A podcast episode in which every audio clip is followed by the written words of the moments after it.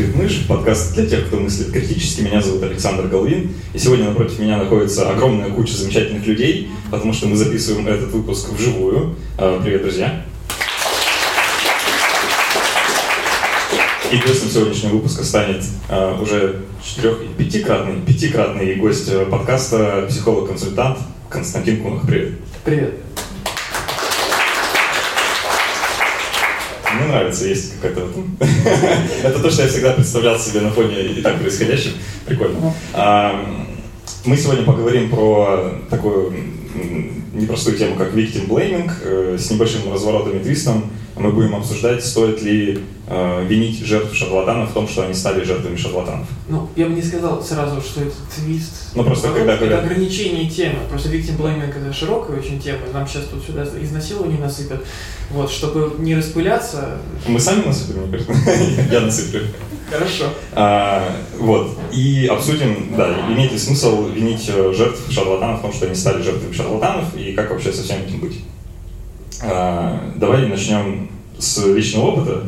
Э, я тебя уже спрашивал пару дней назад да, для поста ВКонтакте, становился ли ты когда-нибудь сам жертвой шарлатанов?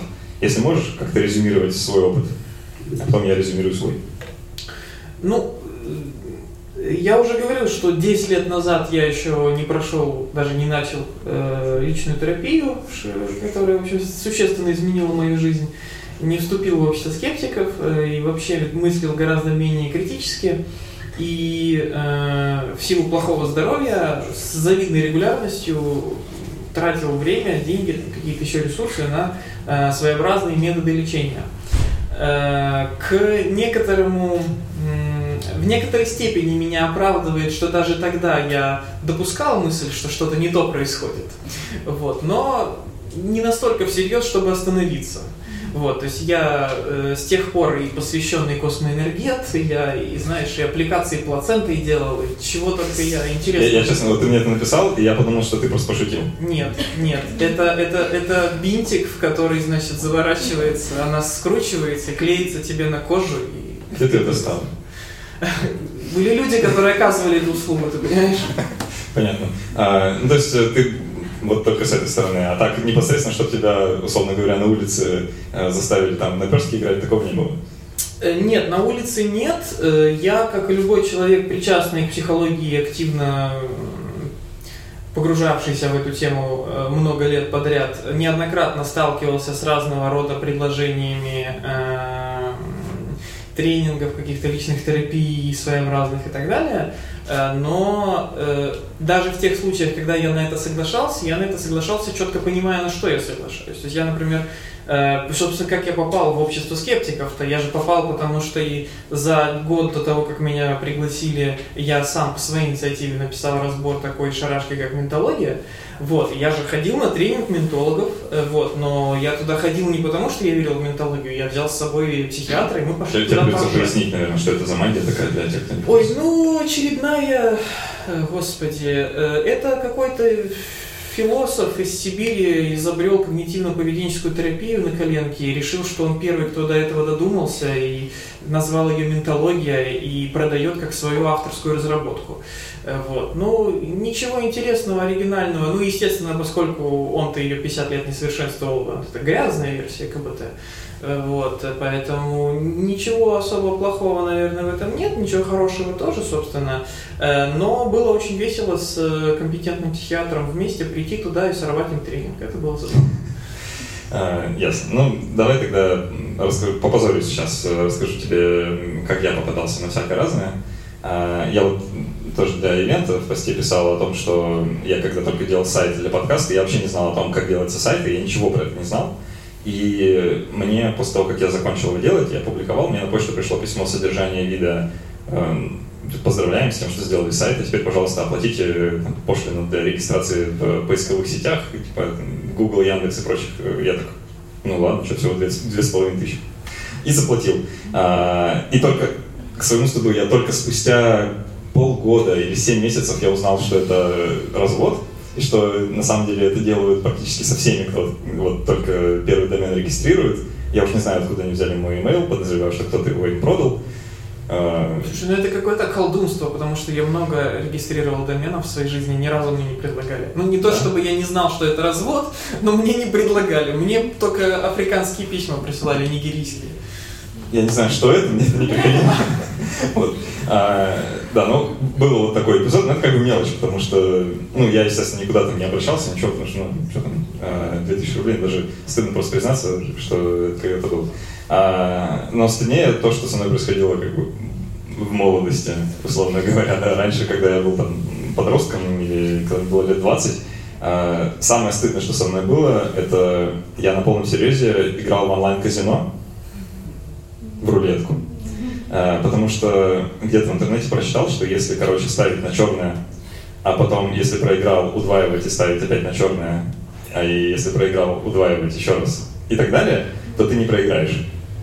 Вот. Ну, потому что для, для э, человеческого мозга подросткового было очень сложно возвести 2 э, в степень дальше 5, видимо. Э, и я не понимал, как, как так не получается, почему. Да? И, в общем, я проиграл довольно много денег, ну, ну для подростка по тем временам, да, прежде чем до меня дошло. Вот. Эм, собственно, мой к тебе тогда следующий вопрос. Я сам виноват? Или... В данных примерах, по-моему, да. Ну, то есть э, не, не надо это сложить в полномочия на учителя математики, который там, э, возможно, не не вполне хорошо подошел там, к моему обучению или еще куда-то. ты знаешь, на я, я тоже, я тоже эм, слышал эту схему с казино, но меня всегда останавливало в ней даже не два в одной степени, потому что, ну, там, зависит от капитала, да, на, на бирже тоже нужно плечо, чтобы играть. А меня останавливало зеро, потому что я понимал, что шансы против тебя, да- даже если ты придерживаешься этой схемы, даже если у тебя есть бюджет, шансы все равно против тебя. Да, рано или поздно ты проиграешься. Эм, Там, знаешь, еще просто до меня почему долго доходило, почему это не работает. А, тот же дело в теории вероятности, и что, ну, там, шансы, условно говоря, выиграть, игнорируя зеро, 50%, да? Ну да. А, но потом 50% умножается, ну, там, 1 вторая на 1 вторая на 1 вторая и так далее, да, и получается, что очень маленькое число вот на каком-то, ну, длительном отрезке игр. Нет, если бы не было зеро и при достаточном бюджете, рано или поздно ты бы все равно эти деньги отыгрывал. Ну, ра- Рано или поздно обязательно происходило. Вопрос только в бюджете. Но поскольку зеро есть, Ну, в общем, я попадался на всякие странные, э, странные уловочки, да. И э, ну, мне тогда действительно казалось, что ну, у меня не было порыва обратиться в прокуратуру, да, или там составить какой-то рапорт или кому-то рассказать. Даже я, я по-моему, сейчас в третий раз это людям рассказываю, и то в связи с этим ивентом. Потому что, ну, блин, реально стыдно.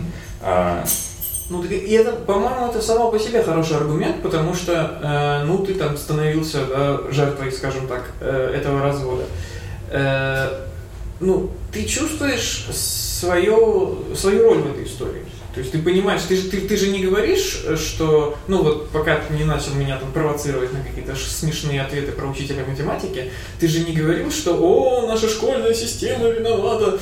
Вот, ты говорил, я не, не подумал, мне не пришло в голову. Ты говоришь, к стыду своему я не знал, не выяснил, там стоит там платно, не платная эта регистрация э, в поисковых системах. Ты это сделал, это был твой выбор, да, он странный, конечно, но вот, но это твой выбор, твоя ответственность, почему мы должны считать, что избавлять тебя от этой ответственности. Это какая-то странная затея. Ну, в своем случае, вот в тех примерах, которые я привел, мне действительно кажется, что ответственность лежит, ну, если не на 100% на мне, потому что все-таки кто-то организовал для меня эту возможность, да, вот так попасться. Так, э, не, не противоречит. На нем лежит ответственность за то, что он организовал этот развод. Но за то, что ты попался на него, Ну да, да. Э, Тут я вроде бы согласен. А, Но мы не будем весь разговор вести в плоскости личного опыта. Да? А, Давай перейдем на какой-то более широкий спектр и поговорим ну, так, более общо. Ам, Есть огромное количество людей, которые ежедневно обманывают другое огромное количество людей, зарабатывают на них деньги, иногда ну, более благородным способом, полулегальным, наверное, иногда менее благородным, условно говоря, не знаю, там, гра- грабя старушку, ну, ну, какой-нибудь схемы, неважно. Да? А, где ты проводишь тогда вот эту, ну, о границах, да, речь, э, кто, на- на- ну, стоит ли винить уже непосредственно а, тех людей, которые был обманут, и де- работать с ними, а, и где стоит работать с теми, кто обманут. Слушай, ну, эм, если в общем виде, то я скажу, что я провожу границу, ну, как ожидаемо, власть там, где ответственность, ответственность там, где власть, да, я провожу границу по э, возможности для человека, да, ну, при каком-то ожидаемом здравомыслящем, здравом количестве затраченных ресурсов избежать э, этого развода. Э, я могу привести частный пример. То есть э, я когда-то жил в коммуналке, у меня была соседка, ей было там лет 70, но она была еще не совсем плоха. И в смысле интеллектуально. И самое главное, она была врачом. Всю жизнь она была врачом, она имела медицинское образование, она же была заведующим отделением в свое время. Ты сейчас э, бытие врачом приписываешь как какой-то плюс в способность думать или что? В способность противостоять медицинским разводам. А. Вот. И как-то раз ей, значит, по телефону продали э, БАДов под девизом, что она от всего на свете излечится, и зрение восстановится, и молодость вернется и так далее. Там, на какие-то невероятные деньги она там половину похоронных дала. Вот. Э, ну и действительно можно предположить, что там в 70 с гаком лет, э, не очень э, с плохим, плохом самочувствии и так далее, если тебе звонят, используют наукообразные термины и продают что-то, и там играют на твоих слабостях, надеждах, ну, для меня не очевидна на самом деле эта ситуация, но я готов предположить, что нельзя ее винить, что она на это купилась. Ну, окей. А почему не очевидно? Ну, там, не знаю, надо как-то проверять, конечно, уровень ее осознанности в этот момент, но э, я готов допустить, что у нее действительно не было э, запаса ресурсов, чтобы противостоять а, такому ты, ты, ты, ты говоришь, что у нее есть какая-то органическая причина, э, которая вот с нее эту ответственность снимает. Да, предположительно. Могла бы быть. Я не уверен, что она есть, но, по крайней мере, могла бы быть. Но эта история есть второй акт. А, когда, значит, на нее поругалась семья, приехали, значит, дети вызвали ментов, приехали менты, менты на нее поругались, все на нее поругались и так далее. Прошло какое-то время, ей позвонили и сказали, что вот, значит, подавали заявление в полицию, мы, значит, нашли нехороших людей, которые, значит, вам вас, вас обманули, их арестовали, мы готовы вернуть вам деньги, но тут есть один нюанс.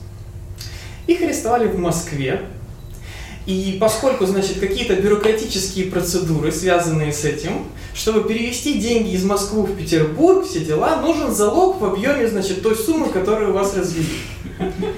И к вам сегодня приедет пристав, который этот залог заберет.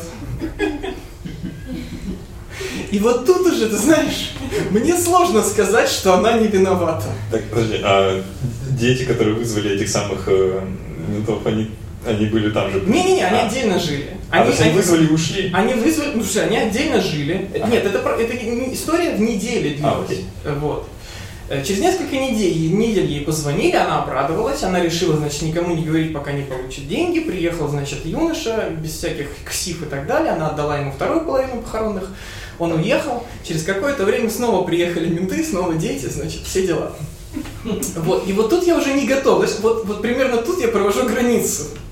Что у нее определенно была власть. Она уже знала, что ее разводят, что по телефону разводят. Она уже знала, что она на прицеле, значит, жертва и так далее. Она уже, ей уже 100 миллионов раз повторили, что хорошо, ну, по крайней мере, не принимай ответственные, там, дорогостоящие решения без консультации с кем-то в два раза моложе тебя. Но, тем не менее, она совершила ровно то же самое. Я не готов вот сказать, что она не виновата. Слушай, ну, ты почему-то вот в первом случае говоришь, что у нее есть легитимная органическая причина. То есть, ну, я, я сказал органическая, имею в виду э, какие-то определенные нарушения в головном мозге. Я под органической имею в виду не в смысле снижения интеллекта, а в смысле снижения эмоциональной э, устойчивости. Э, да, люди престарелые, они эмоционально более возбудимые, да, такие ближе к детям, чем к людям в зрелом возрасте. Э, более чувствительны к эмоциональным манипуляциям, и на них легче давить и так далее. И в этом смысле, не в том смысле, что она э, потеряла способность понимать, что когда ты отдаешь деньги человеку без силы, возможно, ты их больше не увидишь.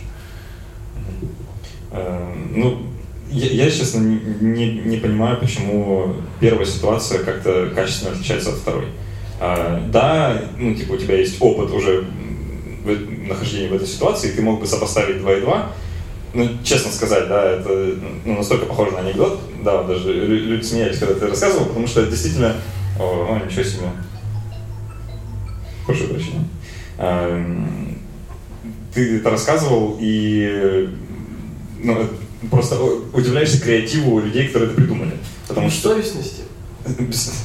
Ну, бессовестность, да, наверное, тут нужна определенная доля, но я бы сказал, вот э, реально выдумки, да, такой ну, хорошей фантазии э, и наглости. Но ну, мне, мне сложно понять, почему, правда, эта ситуация отличается от первой. Ну, еще раз, для меня различие в эмоциональной составляющей. Одно дело, когда я тебе говорю, я тебе верну молодость, зрение там и так далее, э, это большой уровень эмоциональной значимости. Другое дело, я тебе говорю, я тебе верну несколько десятков тысяч, которые ты все равно не тратишь. Хорошо. А, давай тогда я попытаюсь у тебя узнать. А, вот эту ответственность, которую ты на нее возлагаешь за этот второй случай. А, что стоит с этой ответственностью делать? Нужно этой условной жертве рассказывать, что она виновата, и как-то использовать эту эмоцию стыда и эм, жертвенность, вот это, и быть, быть ее жертвой э, для того, чтобы направить ее, условно говоря, в ту сторону, в которой она никогда не будет жертвой, или что? Ну да, для того, чтобы она модифицировала свое поведение. То есть для меня что такое, в чем ответственность состоит? Подчинение последствиям своих действий. Если я не ответственен, если э, там, я пришел к врачу, он мне выписал какую-то ерунду, но я не знаю, что это ерунда, я не врач, или она мне не подходит просто.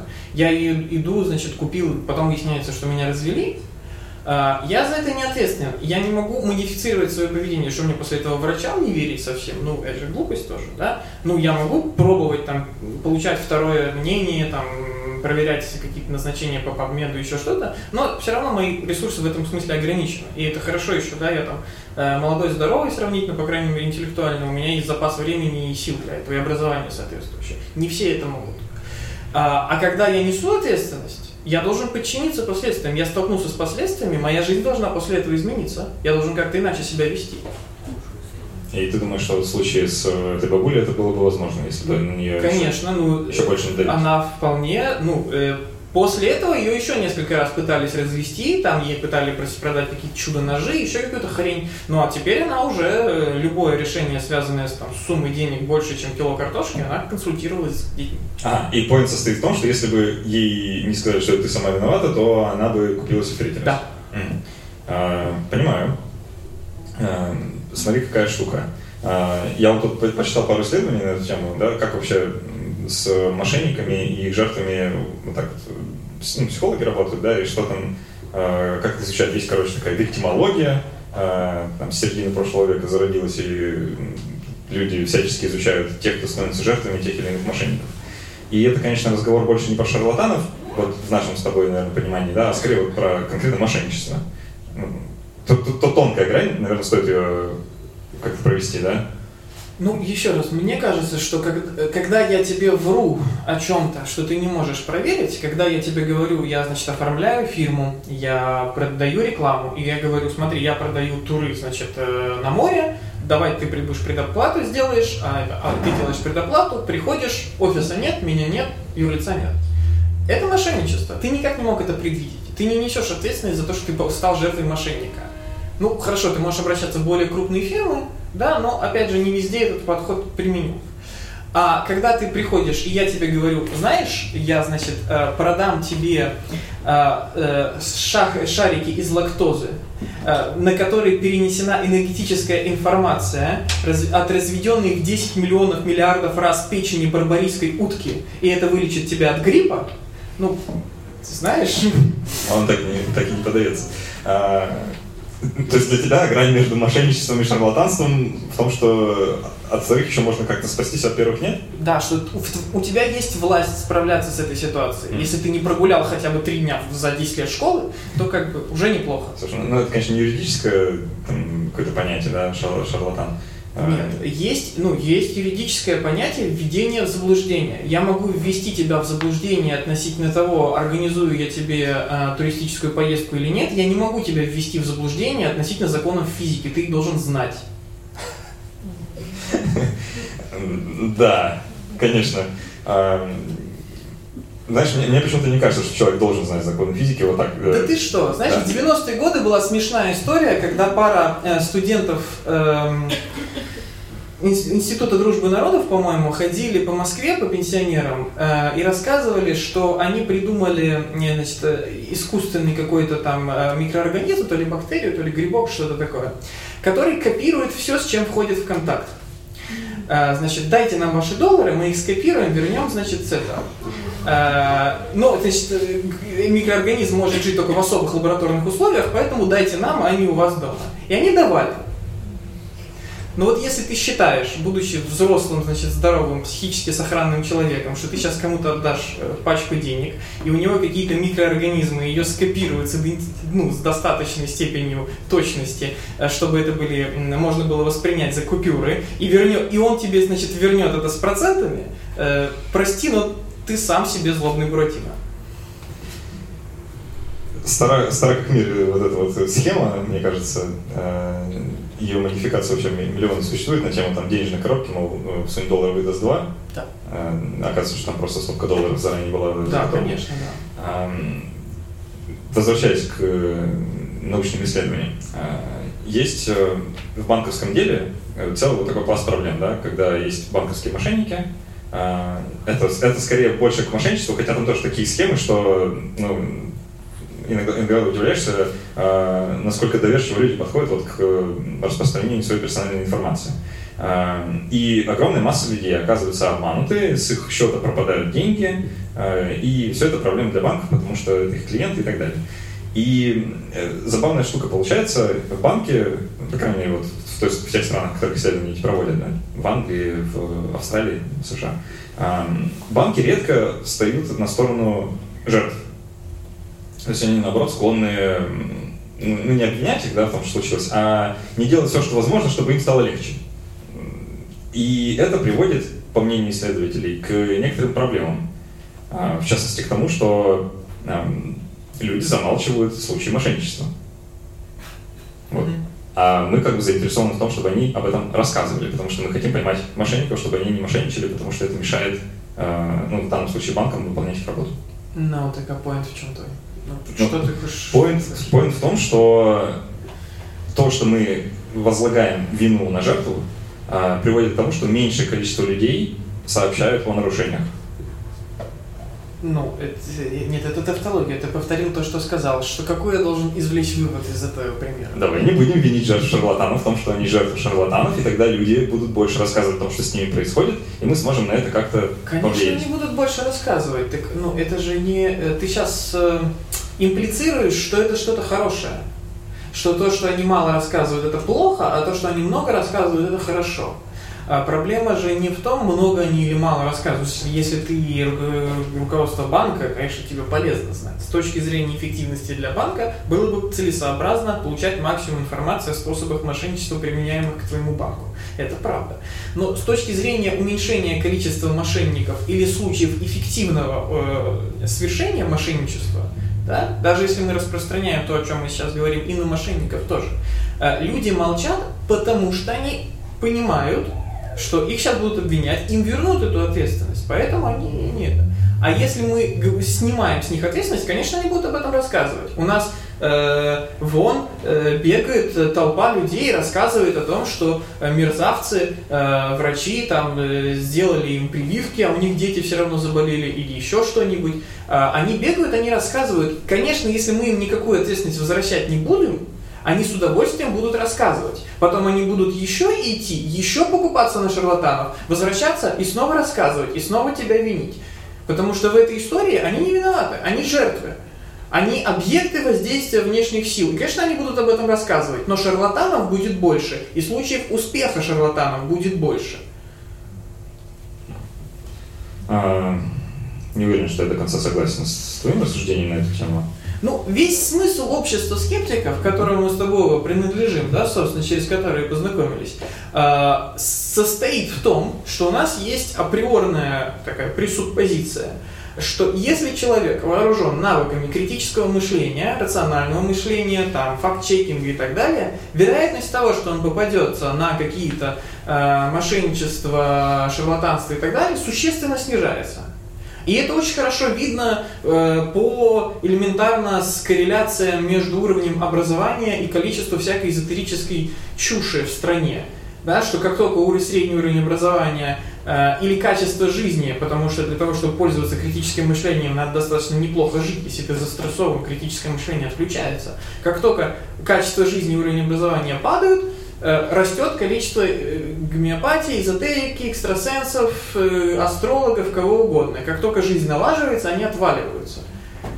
Что может быть лучшим доказательством того, что э, попадаются люди, составля... создают они рынок для такого рода э, услуг или нет, зависит от них самих. От того, прикладывают они силы к тому, чтобы не попасться шарлатану или нет. И то, что они стыдятся того, что они попали, попались к шарлатану, я не считаю, что это плохо. Да, они после этого с меньшей вероятностью расскажут об этом, но они с меньшей вероятностью попадутся в следующий раз. Ну, ну, смотри, тут просто непонятно, что было бы более эффективно. Если бы они молчали и с меньшей вероятностью сами попадались бы в будущем, или если бы они об этом рассказывали, и больше людей узнали бы об этом способе мошенничества и о том, как ему противостоять. Я тебе скажу, что было более эффективно. Более бы эффективно было бы, если бы они брали на себя ответственность. Если побочным эффектом этого является то, что они реже рассказывают, не совсем молчат, они все равно не будут совсем молчать. Но они э, будут реже об этом говорить. Ну, это, это гораздо меньшая а, проблема, там недостаточно количество обратной связи руководству или информированность о мошенниках, это гораздо меньшая проблема, чем то, что люди просто не будут прикладывать усилия. Если мы доведем до абсурда, да, хороший легитимный способ проверки общего позитивного утверждения, доведение до абсурда. Если мы выбираем между ситуацией, когда все считают себя виноватыми в том, что они попались, и ситуациями, когда никто не считает себя виноватым, что, он, что они попались, то во втором случае, да, они все будут рассказывать, все будут дофига информированы, и все будут со всей своей информированностью продолжать ходить и попадаться, и попадаться, и попадаться, потому что они не считают себя ответственными. Они готовы купить что угодно, согласиться на что угодно, сунуть кредитную карту куда угодно, разместить информацию где угодно, а потом обвинить банк, правительство, тех, кто, значит, поли полицию, тех, кто позволил шарлатанам их, их развести. Правильно. Государство, куда оно смотрит, вот. полиция, куда А в первом случае, да, у нас будет меньше информированности, у нас будут меньше люди рассказывать об этом, но они будут прикладывать усилия, чтобы не оказаться в ситуации, когда им плохо, когда им, они стыдятся. Они будут прикладывать усилия к тому, чтобы не попасться. Есть грабли рыхлители. А, а, давайте, вы, если, если хочется вопрос задать, вы лучше напишите, а то он так э, долго будет топтаться на месте. Есть разная степень участия жертв в том, что с ними происходит. Э, и, ну, можно условно разделить на три э, такие категории. Есть э, мошенничество, в ходе которых тебе вообще не нужно взаимодействовать с самим способом мошенничества, он как бы происходит помимо твоей воли. Ну, я не знаю, что привести в пример. Я не знаю, кто-то покопался в твоем мусоре, собрал оттуда какие-то персональные данные, которые ты каким-то образом там оставил, и с помощью этих данных украл у тебя все деньги с банковского счета ну, практически невозможно предотвратить, потому что ну, ты же не будешь мусор там забирать под замок или еще что-то такое делать, да? Через шредер. Через шредер. Ты так делаешь? Нет. А, и в этом случае а, ну, сложно сказать, что человек виноват, как по мне. Не знаю, согласен ты или нет. Вот, когда он практически не имел той точки взаимодействия с самим методом. Опять же, надо смотреть, что, что под этим имеется в виду. То есть, если это обычный бытовой мусор, в который там улетели, не знаю, фантики, полторы квитанции, еще что-то, окей, это один расклад. Я видел людей, которые вместе со мной стояли в очереди в банке, получали э, конверт, значит, с картой и так далее, с какой-то персональной информацией, в котором, на котором было жирным красным шрифтом написано, что эта информация конфиденциальная. Выходили из э, банка и выкидывали его целиком, не, не порванный, ничего, в одну урну. То есть можно было просто рядом в следующем подойти. Может, я плохой пример подобрал про мусор. Эм, э, я плохо знаком с, э, не знаю, величайшими мошенничествами этого мира, наверное. Но ну, не знаю, допустим, ты даже не знаешь, как, каким образом это произошло, да, человек просто взломал, Хорошо. условно говоря, банковскую Окей. систему. Да, есть, есть система развода, да, когда ты не, не предпринял никаких активных мер. И что? Э, ну, мой вопрос. Э, вот в случае таких мошенничеств э, у жертв есть какая-то ответственность или нет? Э, я уже сказал. Э, я считаю, что ответственность там, где власть. Да, мы, у нас есть определенный социальный контракт который делит ответственность между обществом и его членами. И мы э, не можем всю ответственность сложить на одну из сторон. Безусловно, если мы э, устроим монархию и целиком каждый ответственный полностью за свою безопасность, и как бы его ни развели, это только его вина, это ни к чему хорошему не приведет. Да? Это просто неэффективно, потому что люди начнут э, там, не доверять друг другу, не доверять системе, все ресурсы тратить на собственную безопасность, параноид, ни к чему хорошему это не приведет. Э, но также мы не можем переложить всю ответственность на общество. Есть определенный уровень э, ну вот знаешь, как Водовозов, да, э, рассказывает, он же не называет себя научпопером, он называет себя, как там этот, санитарным, что-то такое, просветителем, нет. Сам, ну да, я вот это знаю, минимальное, минимальное какое-то просвещение, по-моему, сам просвет он это называет, необходимое просто для, для исполнения элементарных каких-то норм. Да? И общество оставляет э, определенную долю ответственности за индивидуум, за, за то, что ты не будешь э, оставлять э, кошелек э, на прилавке, да? проверяйте деньги, не отходя от кассы, э, никому не рассказывайте номер кредитной карты, особенно с CVC-кодом, э, не оставляйте, где попало паспортные данные и так далее, и так далее. Есть определенный уровень ответственности, который ты за себя несешь, который остался при тебе, когда ты делегировал какую-то ее часть обществу, ну, государство зачем-то нужно, но ты не все делегировал, какая-то часть осталась при тебе. И я за то, чтобы не снижать эту часть, не за то, чтобы мы не прогрессировали в опускании планки личной ответственности, чтобы не создавалась ситуации, когда э, люди э, позволяют себе, я не знаю, э, не покупать, допустим, Э, никаких элементарных э, средств защиты там, для своего автомобиля, да, ездить с хреновыми фарами, там, с, с лысыми шинами и так далее, а потом винить государство в том, что у нас там плохие дороги. Да, конечно, у нас плохие дороги, и в каких-то ситуациях, какая бы у тебя ни была машина, даже если у тебя там Volvo с классом безопасности лучшим на свете, ты попадешь в аварию. Но в значительном количестве случаев ты сам должен Э, исполнять определенные меры безопасности. Ты должен не превышать скорость, ты должен ехать на свежей резине, у тебя должна быть исправная машина и так далее. И то же самое со всем, то же самое с медициной, с психологией, с деньгами, с работой. Ты приходишь э, в агентство по найму, там, это частную биржу труда, и ты говоришь, у меня э, там нет работы, дайте мне работу, и тебе говорят, заплати нам 100 тысяч, и мы тебе подберем работу. И ты даже не читаешь, что в этот контракт входит. Ты просто такой типа, на 100 тысяч, дайте мне работу. Через две недели тебе предлагают вакансию дворником, ты говоришь, нет, знаете, дворником не хочу. Они говорят, наша ответственность исполнена, мы предложили тебе работу, ты отказался. Ну ты кто в этом виноват? Ты, наверное, сам. Наверное. А, но а, давай, есть еще два способа, э, вот, две степени взаимодействия жертв с тем, как их обманывают. И вот там я согласен с вот этим твоим рассуждением в большей степени. А, второй, ну, естественно, это когда у вас промежуточная какая-то степень взаимодействия, то есть ты или открываешь какой-то фишинговый имейл и кому-то там что-то пишешь, да, или ты, э, не знаю, приглашаешь к себе в дом э, человека, который, собственно, собирается тебя сейчас обмануть, да, и там поешь его чаем и спрашиваешь, э, что у него по жизни, или когда ты отвечаешь на телефонные звонки и сам перезваниваешь еще, да, это вот средняя степень взаимодействия, и тут я согласен, да, ты как бы лезешь активно в эту вот историю. И э, третий случай это когда ты не просто лезешь активно, когда на тебя уже вышли, а когда ты сам ищешь эти способы, то есть ты э, гуглишь в интернете быстрый заработок в интернете. Да, и э, попадаешь, собственно, на сайт, где написано... Переходишь по первой ссылке. Э, где написано, как, значит, заработать на онлайн-казино, ставят все время на и удваиваем.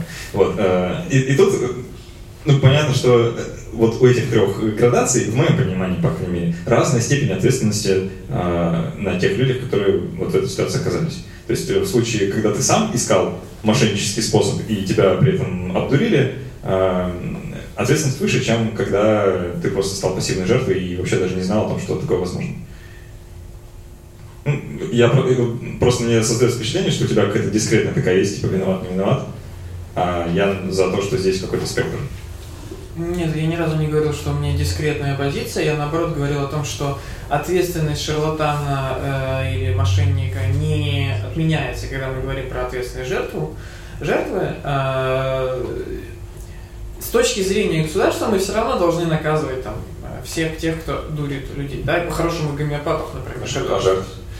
Вот. Э, но э, мы в разной степени э, должны предлагать людям поменять свое поведение.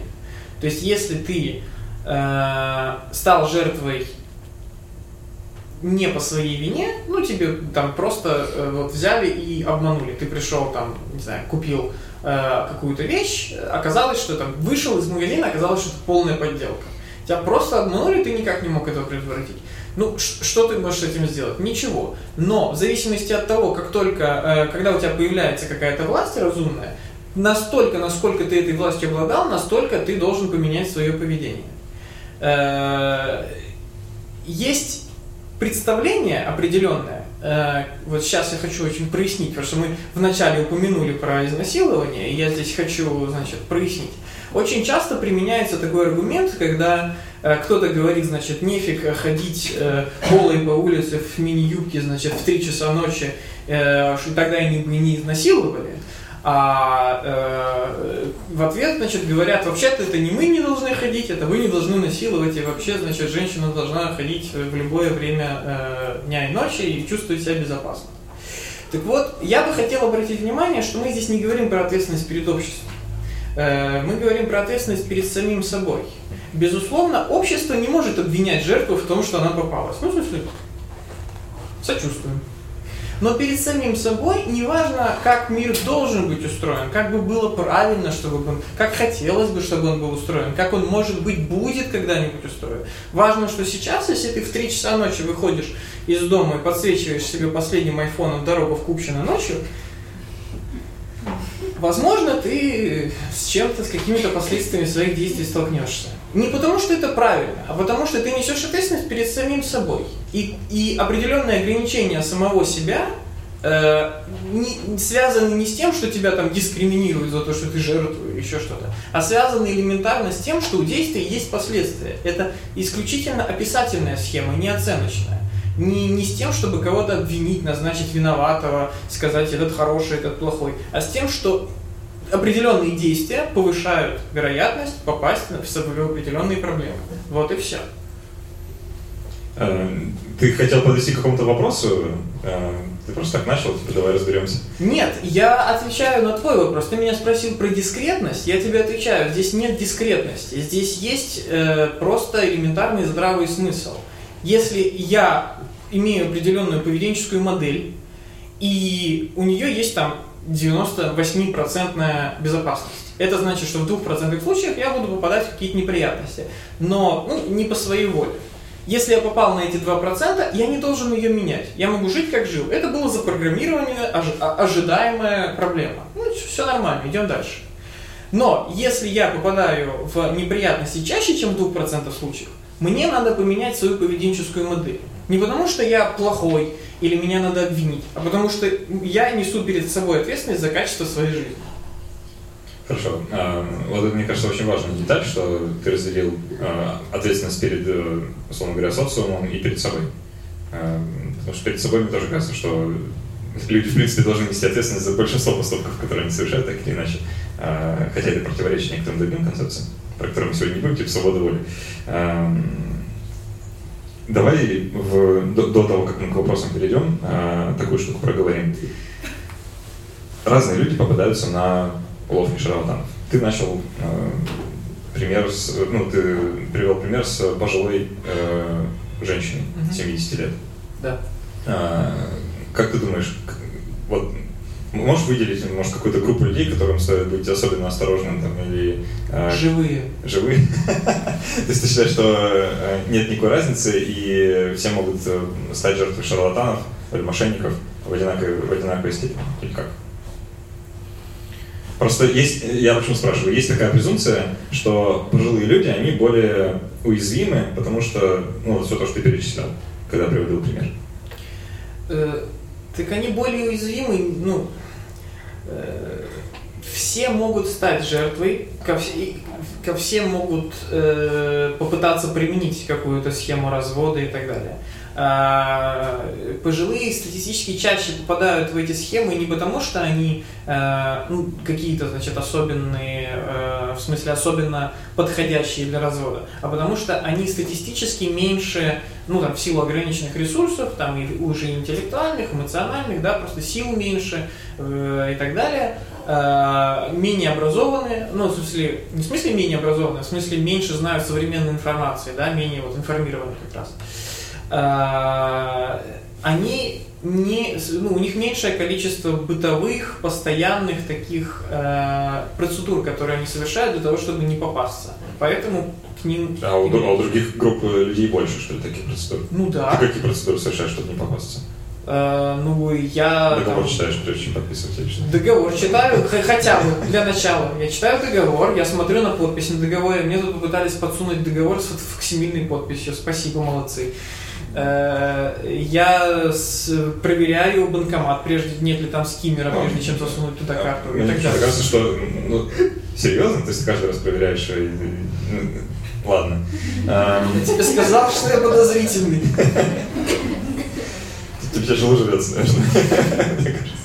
Э, мне почему-то эм, представляется, что пожилые люди тоже могут быть вот абсолютно такими же. И нет, могут быть, но они реже, реже просто являются такими. Смотри, эм, есть другое объяснение, как мне кажется, которое ну, ну, неплохо так э, подходит вообще ко всей ситуации. Почему нам может казаться, что пожилые люди чаще становятся жертвами мошенников?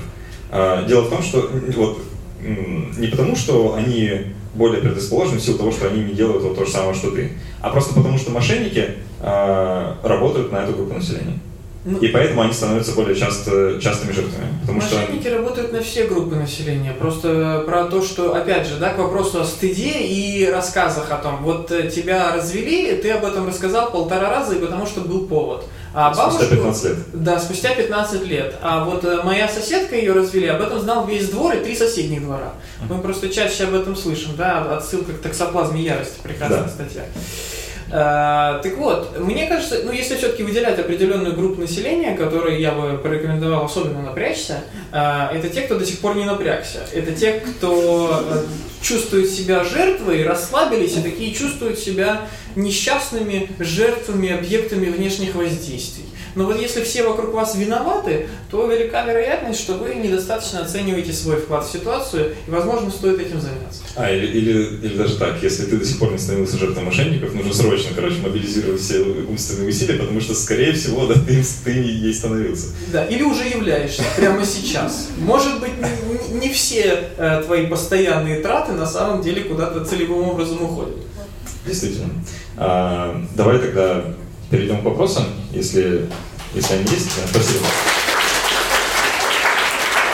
А, давай я скажу, чтобы меня не открывать долго. А, так, я начну с самого верха. Владимир спрашивает, если в одних случаях жертва виновата, а в других нет, каковы объективные критерии, по которым определить виновность или невиновность? Объективные критерии вины жертвы, Костя.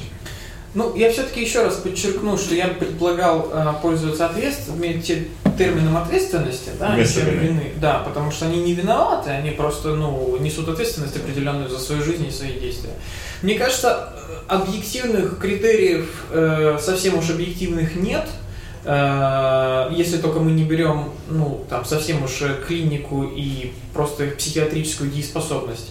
Э, в той мере, в которой мы можем предположить э, власть э, у человека над этой ситуацией, в той мере он несет ответственность. Я уже это говорил. А, я не помню, если честно, твою позицию по поводу всего этого вопроса про свободу воли. Просто второй вопрос, он как раз об этом. Вспоминая обсуждение о свободе воли, есть ли ситуация, когда человека можно обработать настолько, что он теряет над собой контроль и, ну, типа, совсем не виноват? А, не знаю, а, гипноз, зомбирование. Ну, я в такой ситуации отсылаю всегда к э, Виктору Франку, который прошел э, концлагерь, по-моему, даже не один. Э, и, наверное, человек что-то знал про давление на психику, и он рассказывал о том, что у человека всегда есть выбор. Э, я готов ему поверить в этом вопросе. Э, есть, если мы не берем э, непосредственное э, физиологическое воздействие, связанное с химией или физикой, конечно, если человека долбануть электрошоком через голову, то ну да, вот, или там вколоть что-нибудь интересное. Но если мы говорим чисто про психологические факторы, мне кажется, у психически здорового человека всегда есть выбор. То есть э, степени защиты какие-то должны все-таки быть, да, если тебе не хочешь что-нибудь интересное. Да. А, Федор загоняет меня в угол третьим вопросом. Существует ли для Александра понятие ответственности за мошенничество и виновности кого-либо, если он склонен относить себя скорее к детерминистам? Во- Сам себе эту мину подложил. Да, да, я рою себе эту яму старательно уже несколько лет. А, И вот, значит, э, payback. Я не знаю, э, слож- сложно сказать. Э, Вообще, концепт э, личной ответственности и вообще ответственности, он немножко летит в трубу, да, если мы принимаем э, за верность э, жесткий детерминизм и что все имеет причины и следствия, и все это там утекает корнями куда-то в большой взрыв, и вообще не, мы не имеем никакой власти над тем, что происходит. Э, Можно, конечно, с этой позиции об этом подумать э, и расстроиться, но э, так как мы так вот сами внутри себя ощущаем какими-то такими думающими агентами, и у нас есть, по крайней мере, иллюзия того, что мы принимаем решения, э, я сейчас все в иллюзию сюда, да, эм, то я бы сказал, что это не имеет вообще значения, есть там э, детерминирован мир или нет, э, нам это знание никак не поможет э, принимать решения здесь и сейчас. То есть если детерминирован, то что? А если не детерминирован, то что? Э, То, то ничего в обоих случаях, по-моему, поэтому э, я тебя-. Да? Ладно, это, это, это долгий разговор, может потом. В Сидорелии, В да. Под Сидор лучше будет. А, все разговоры к этому сводятся, если ты, вдруг не заметил. Не к Сидору, я имею в виду к Соболевой. А, Екатерина спрашивает, добрый вечер, А, можно ли винить жертву, чьей эмоциональной нестабильностью воспользовались, например, экстрасенсы, предлагающие сеанс связи с умершими родными? К слову о защитах психологических. Ну, ровно на это я уже ответил. Если эмоциональная нестабильность клинических масштабов, конечно, нет. Клинических масштабов это что? Ну, клинических масштабов, это, это, тут ты открываешь МКБ, значит, глава F, все дела. Ну, там же есть ситуации, есть реактивные психозы, когда это вообще психотическое состояние, галоперидол, добро пожаловать. А, Есть реактивные депрессии всякие, когда у человека настолько апатия, булия, что там вообще ни о каких решениях э, не идет речи. Его можно там поставить куда-нибудь, он стоять будет. А, Есть э, состояние тяжелейшего кризиса, когда вообще человек в аффекте и там вообще о каком-то критическом мышлении, даже просто о логическом мышлении не особо речь идет. Если это клиника, то нет. Если это не клиника, если это э, не связано с э, нарушениями там э, каких-то дофаминергических путей или там тормозящих, активирующих процессов корковых, то, то есть человек в пределах нормы, да, у него э, тяжелое состояние эмоциональное, но в пределах клинической нормы, то тогда по определению нормы он имеет власть над собой и своей психикой. Соответственно, несет ответственность за это. Мне кажется, как-то ты формалистически немножко подходишь. Э, Ну, ну да, типа, если что-то занесено в МКБ, зна- а если не занесено, значит норма, и значит у тебя есть э, полный контроль над ситуацией, ну или хотя бы частичный, и значит ответственность э, твоя, Ну, набери. В каком-то, да, в, каком, в каком-то мере. Так, э, а, а как еще? Ну, что значит формалистический? Мы же говорим как раз про формальное деление, про то, е- е- есть причины человеку возвращать ответственность или нет. Э, с людьми, допустим, которые совершили что-то в состоянии депрессии, там, допустим, у них разрушились отношения в состоянии депрессии, наоборот, в части работы с ними это обучение их не нести на себе за это ответственность, да, а быть в контакте с идеей, что я был болен, у меня была болезнь. Да, у них не было внешних физических коррелятов, я, у меня были все те же, значит, две руки, две ноги, и температура не повышалась. Но это была болезнь, клиническое состояние, и я не несу ответственность за то, что э, я не удержал эти отношения в тот момент, например. Но э, в, в этом же их смысл. Для этого же существует э, клиническая психология, психиатрия, институт психодиагностики.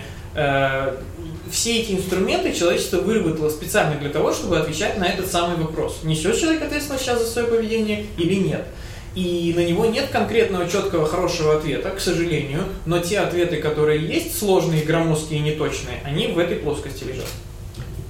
Ну, мне кажется, да, тоже, что, знаешь, попадает в какую-то такую серую зону. Э, Вот конкретный случай, который в, при- в- в вопросе был задан, что ну, чел- человек... Это не конкретный случай, это категория Категория. случаев. Э, Ну, я не считаю, что, допустим, матери Беслана, которые заплатили там миллионы рублей гробовому за возвращение детей к жизни, там годы спустя после, находились в состоянии настолько неконтролируемом, что не несут за это ответственности. Это не значит, что Гробовой не несет ответственности. Он, конечно, да, виноват, и он за это присел.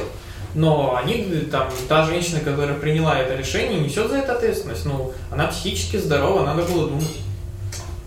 А, вот тут очень классный вопрос. Я, извините, буду пропускать какие-то, просто выберу сейчас самые интересные, с моей точки зрения. А остальные оставим на потом. А, человек отдал мошенникам чужие деньги из лучших побуждений. Будем вообще рассматривать его невиновность или виноват тот, кто доверил ему свои деньги? А, значит, такой, типа, отодвигание ворот и немножко такой мета-вопрос.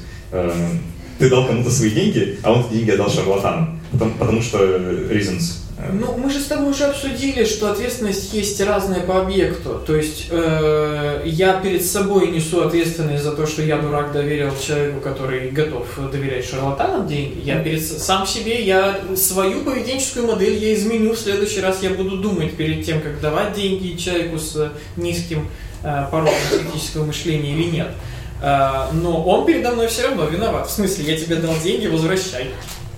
Эм, Э, Тамара спрашивает, э, застыдить жертву – это лучший способ взаимодействия для близких? Э, имеется, я, если я правильно понял вопрос, что вот если с твоим близким произошло, что он стал жертвой шарлатанов, то стоит ли его прямо активно вгонять в чувство вины, чтобы он подумал о своем поведении? Нет, я не думаю, что активно и даже пассивно вгонять его в чувство вины – это плохая идея, потому что чувство вины, еще раз мы возвращаемся к дифференциации между виной и ответственностью. Виноват я перед кем-то. Жертва шарлатана, если она не на чужие деньги жертвой стала, а жертва шарлатана не виновата перед, перед другими людьми, потому что она жертва. А, но ответственность, которую она несет, с которой сталкивается, с ней лучше всего возвращать в контакт не через э, застыдить, то, чтобы застыдить или э, усовестить как-то еще что-то, а через э, возвращение контакта с э, реальными ущербами, которые человек себе нанес. А как ты, как ты представляешь себе это взаимодействие? Я, я объясню, как я представляю себе это взаимодействие. Вместо того, чтобы говорить, значит, что ж ты, значит, за такой раз такой человек нехороший и так далее, э, можно э, сказать человеку, хорошо, ну вот смотри, э, ты вот это вот сделал, обрати внимание, да, за, тебе это вот сколько стоило? Да, вот ты за свою там, веру, допустим, во что-то, за свою веру в, э, э, не знаю, грибов, которые удваивают доллары, заплатил столько-то денег. Э, там, или за то, что люди могут к тебе просто постучаться в дверь и предложить обогатиться просто так, бесплатно, и это произойдет, за то, что ты в это веришь, ты заплатил вот столько денег. Как тебе от этого? Да? Здесь скорее можно наоборот посочувствовать, но не через утешение, типа, ну, ну ничего, все хорошо, а наоборот через помощь человеку осознать свои переживания. Ему от этого горько, ему от этого стыдно, ему он злится в связи с этой ситуацией, он горюет по потере, а, он чувствует неполноценность, что он с ней не справился. Если не, не, не нагонять сверху еще стыда, а наоборот дать ему Э, поддержку в том, чтобы он пережил эти те эмоции, которые у него и так в связи с тем, что он стал жертвой, есть, то это и будет э, тем мотиватором, который позволит ему поменять э, модель поведения и таким образом э, продемонстрировать свою ответственность. Костик спрашивает, платная подписка на ненужные тебе сервисы, это тоже мошенничество?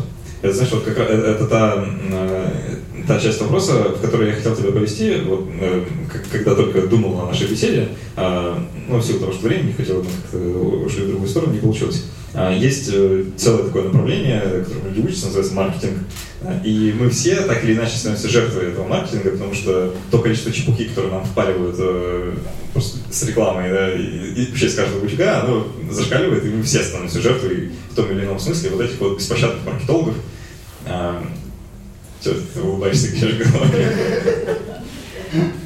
Ну, мне просто очень нравится. Это, это не я, спросили, вот, ты видишь, платная подписка. Таким взрослый дядька, ты знаешь, образованный, рассказывает, что он несчастная жертва каких-то там маркетологов. К вопросу об ответственности и позиции жертвы.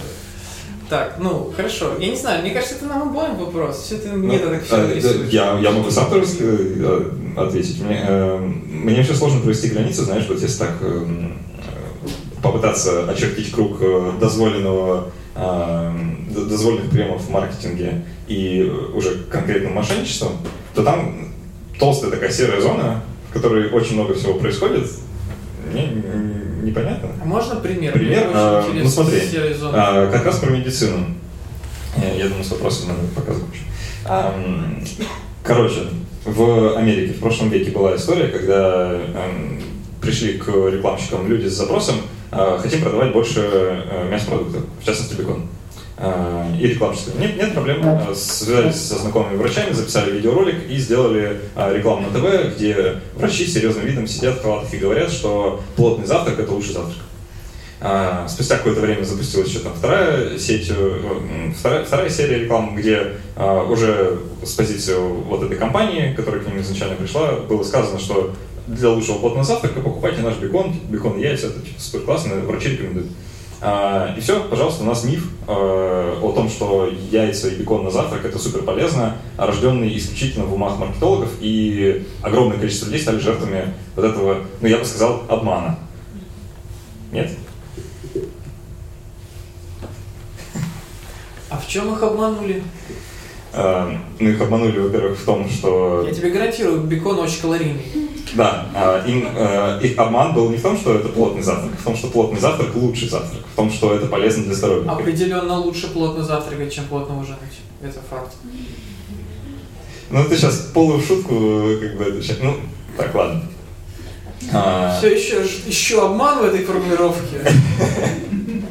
Если бы они говорили, это полезный завтрак, который ставит ваши артерии чистыми. Ну, про артерии они, наверное, не добавляли, но слово полезный, конечно, звучало.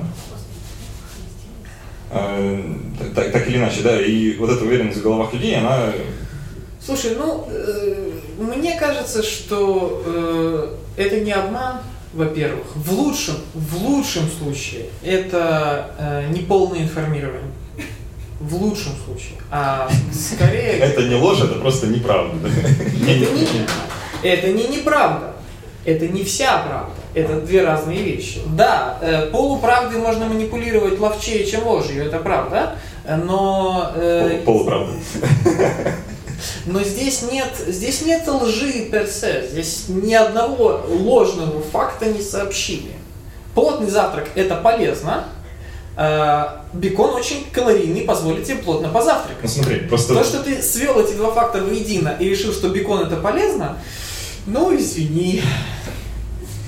А, просто в идеальном мире а, вот человек, который там, скажем, как ты, а, там, шредит весь свой мусор и проверяет каждый раз э, перед тем, как вставлять карту в банкомат, нет ли там чего-то, э, он бы, короче, услышал, значит, этот коммершал, да, услышал бы вот это, это сообщение по телевизору, типа, врачи рекомендуют, что плотный завтрак лучше завтрак, бекон, яйца, все дела. А, и он бы мгновенно включил э, сомнение, что а что это они мне об этом с телевизора говорят, что не продать им что-то пытаются. А, полез бы, значит, проверять э, инфу, а, гуглить, спрашивать у знакомых врачей и там еще как-то расширять э, диапазон своего погружения в тему, и в конечном счете пришел к выводу, что а, это все хитрые рекламщики придумали, буду завтракать как завтракал. Но не было же таких людей. Что, ну, во-первых, наверное, были. Во-вторых, что ты хочешь донести-то какой? Ты хочешь сказать, что люди, которые в это поверили, они жертвы? В чем они жертвуют? У них не было возможности эту информацию перепроверить, они не могли дойти до ближайшего диетолога и спросить? Ну, большинство, наверное, не могло. Ну, у тебя есть, у тебя есть диетолог, к которому ты пойти? Да, э, у тебя тоже есть сосуда. Я не рассматривал просто в таком качестве, ну хорошо. Эм, ну, э, если ты э, веришь всему, что тебе предлагает реклама, буквально в той формулировке, в которой она э, звучит, ну, я считаю, что, ну, ты несешь за это определенную ответственность. То есть ты не... Э, мне не кажется, что здесь применимо слово «жертва». Мне кажется, слово «жертва» — это очень сильное слово. Мне кажется, что слово «жертва» — это то, что избавляет тебя как раз от ответственности. Это то, что э, маркирует тебя как объект социальной поддержки. Спасибо. Э, да, как, ну, как пассивный объект, но даже дело не в этом, как мишень для помощи со стороны окружающих. Это такой, знаешь, это такой бейджик, который ты, если получил, то тебе должны все вокруг как-то помогать. И мне кажется, сейчас это слово очень обесценивается, и это очень плохо. Потому что реальных жертв э, некоторое количество есть, людей, которых действительно развели, которых действительно обманули, и они действительно жертвы, и они, им действительно нужна помощь, и их действительно нужно э, не нагнетать и не пытаться усовестить, потому что они не виноваты, и не несут ответственности за произошедшее. А, и вот путем размывания, путем, когда мы говорим про то, что жертвы шарлатанов, это значит и жертвы рекламы, э, и те, и другие жертвы, когда мы ставим на одну полку людей, э, которые э, умерли от рака, или вот я репостил недавно историю про людей, которые был пару, которая потеряла ребенка, он умер через несколько часов после рождения из-за духовной акушерки. И ребенок в этой ситуации жертва. Родители сами виноваты, сами мудаки. И в данном случае виноваты перед ребенком как минимум. Это уголовная статья. Но ребенок жертва в этой истории. И когда мы этого ребенка, который умер в мучениях через несколько часов после рождения, ставим на одну полку с э, болванами, которые верят каждому слову из рекламы, мы обесцениваем это слово. И мне не кажется, что это хорошая идея. Мне кажется, что э, человек, который поленился перепроверить, или позволил себе строить свою жизнь, исходя из того, что на стене написано, э, не должен получать тот же статус, подразумевающий поддержку, э, социальное какое-то одобрение, ресурсы дополнительные, защиту, что и человек, которого действительно обманули и который действительно пострадал не по своей воле. Я не думаю, что слово «жертва» здесь применимо. Слушай, ты классно, по-моему, резюмировал. Я думаю, что мы на этом будем близится к завершению нашей записи. Э, спасибо, что поучаствовали.